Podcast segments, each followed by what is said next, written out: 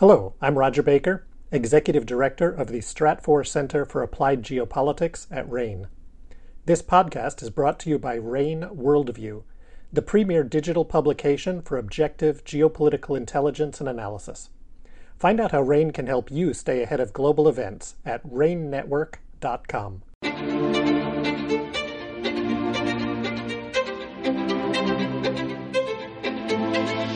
This is RANE's Essential Geopolitics Podcast, the most useful conversation you're going to hear all week.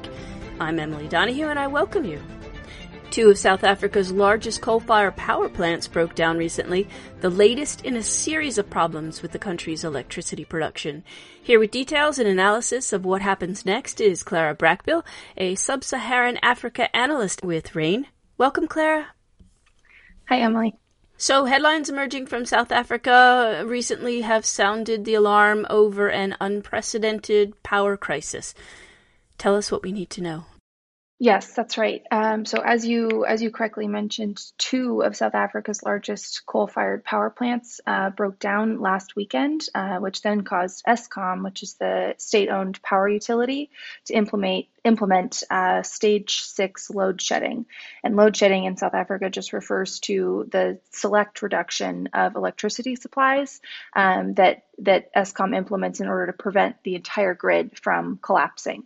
So what stage six load shedding means then is that um, blackouts, organized and and planned blackouts, last for six hours.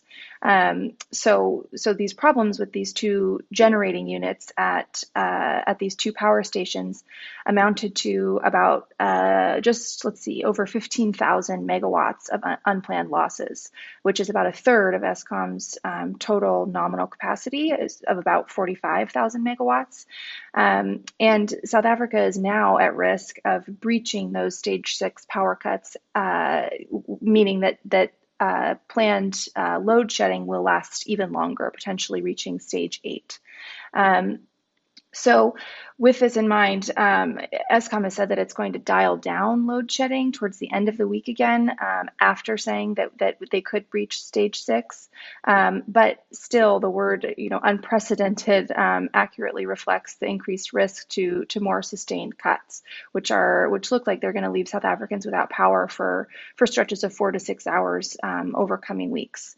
So, you know, of course, this is this is more than a, a matter of convenience. Um, extended outages are a major constraint on South, Af- South Africa's economic growth. Uh, they depress mining and manufacturing activity. They disrupt transportation routes and supply chains, hamper business operations. And then, of course, there's there's the safety concerns that come with extended blackouts as well. Clara, that sounds really bad. Uh, tell me how it got so bad. Well, South Africa's power crisis um, is not new.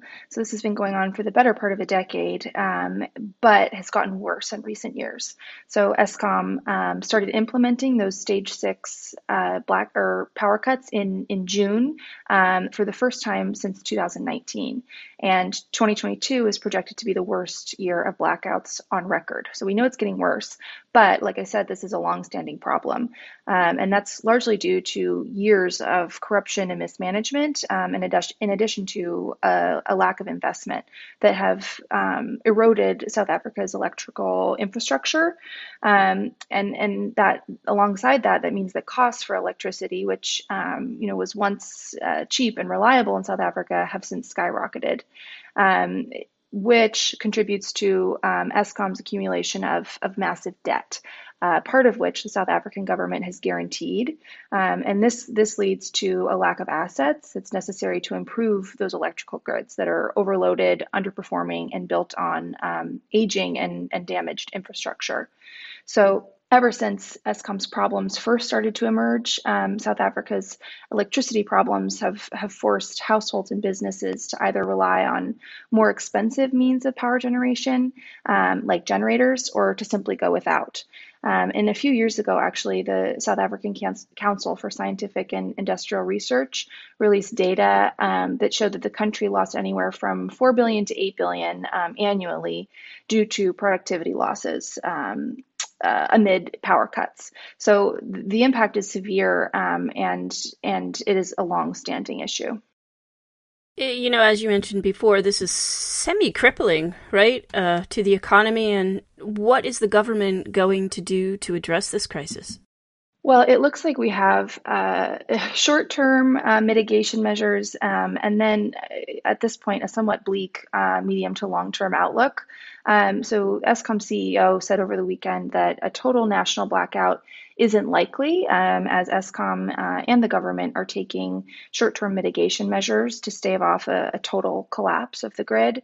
Um, Eskom uh, has procured an extra one thousand megawatts from independent electricity producers to kind of account for some of the recent losses. Um, but of course, this is these are just kind of patchwork solutions to uh, a long-term problem. So a, a long-term solution would require a massive overhaul of power plants and transmission and infrastructure um, that will take several years, if not more, um, in addition to, uh, you know, billions of dollars. So then one obvious uh, problem with that is financing. So uh, one, one possible source for funding is through climate change financing.